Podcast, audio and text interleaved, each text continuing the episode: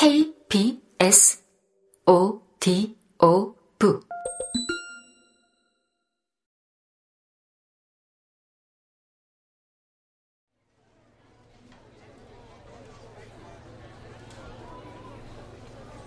카페에서 테이블을 붙이고 장례식 식사를 치렀다. 처음에는 조용했으나 조금씩 대화가 시작됐다. 낮잠을 자고 일어난 아이는 정원에서 찾아온 모든 것들, 꽃이나 돌멩이 같은 것을 사람들에게 하나씩 나눠줬다. 평소 가깝지 않았던 아버지의 형이 나를 보기 위해 내 쪽으로 몸을 기울이더니 말을 걸었다. 네 아버지가 너를 자전거에 태우고 학교에 데려다 줬던 것을 기억하니? 그는 아버지와 목소리가 똑같았다.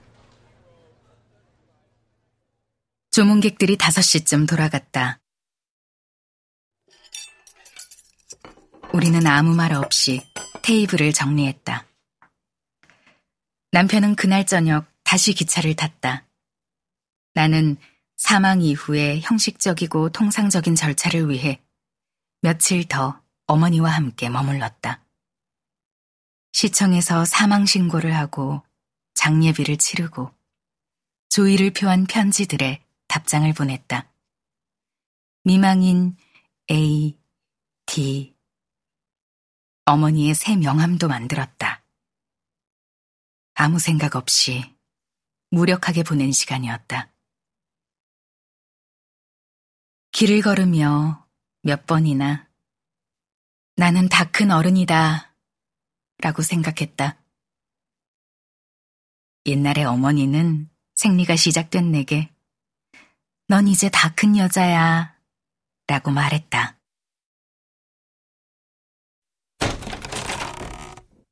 우리는 필요한 사람들에게 나눠주기 위해 아버지의 옷을 모았다. 와인 저장고에 걸려있던 그가 늘 입던 재킷에서 지갑을 발견했다. 그 안에는 소에게 돈과 운전면허증이 있었고 지폐를 넣는 곳에 사진 한 장과 오려진 신문 조각이 들어 있었다. 가장자리가 톱니바퀴 모양인 그 오래된 사진에는 모두 모자를 쓰고 세 줄로 앉아 카메라를 바라보는 노동자들의 모습이 있었다. 역사책에서 파업 혹은 인민전선을 보여주기 위해 삽입되는 전형적인 사진이었다. 나는 마지막 줄에서 아버지를 알아봤다. 그는 심각하다 못해 거의 근심스럽기까지 한 표정을 짓고 있었다. 웃고 있는 사람도 많았다. 오려둔 신문은 사범학교 입학시험 결과를 성적순으로 발표한 것으로 내 이름이 두 번째로 적혀 있었다.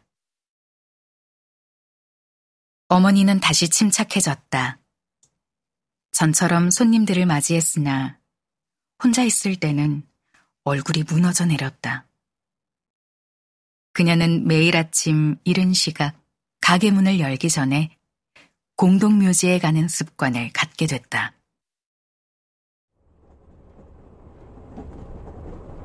일요일 돌아가는 기차에서 아이가 얌전히 있도록 놀아주려 애를 썼다.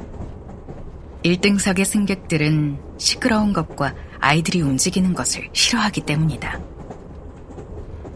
불현듯 나는 이제 정말 부르주하구나 라는 생각과 너무 늦었다는 생각이 들어 아찔했다.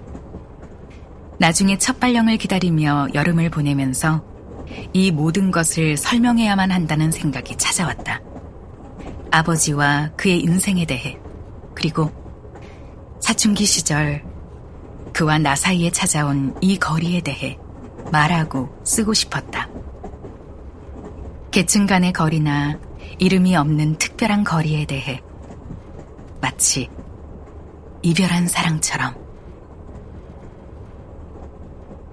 나는 곧바로 그가 주인공인 소설을 쓰기 시작했다. 중간쯤에 이르자 거부감이 찾아왔다. 최근에서야 나는 소설이 불가능하다는 사실을 깨달았다. 물질적 필요에 굴복하는 삶을 설명하기 위해서는 무엇보다 예술적인 것, 무언가 흥미진진한 것, 혹은 감동적인 것을 추구해서는 안 된다. 나는 아버지의 말과 제스처, 취향, 아버지의 인생에 영향을 미쳤던 사건들, 나 역시 함께 나눴던 한 존재의 모든 객관적인 표적을 모아보려 한다. 시처럼 쓴 추억도 환희에 찬 조롱도 없을 것이다. 단조로운 글이 자연스럽게 내게 온다. 내가 부모님께 중요한 소식을 말하기 위해 썼던 글과 같은 글이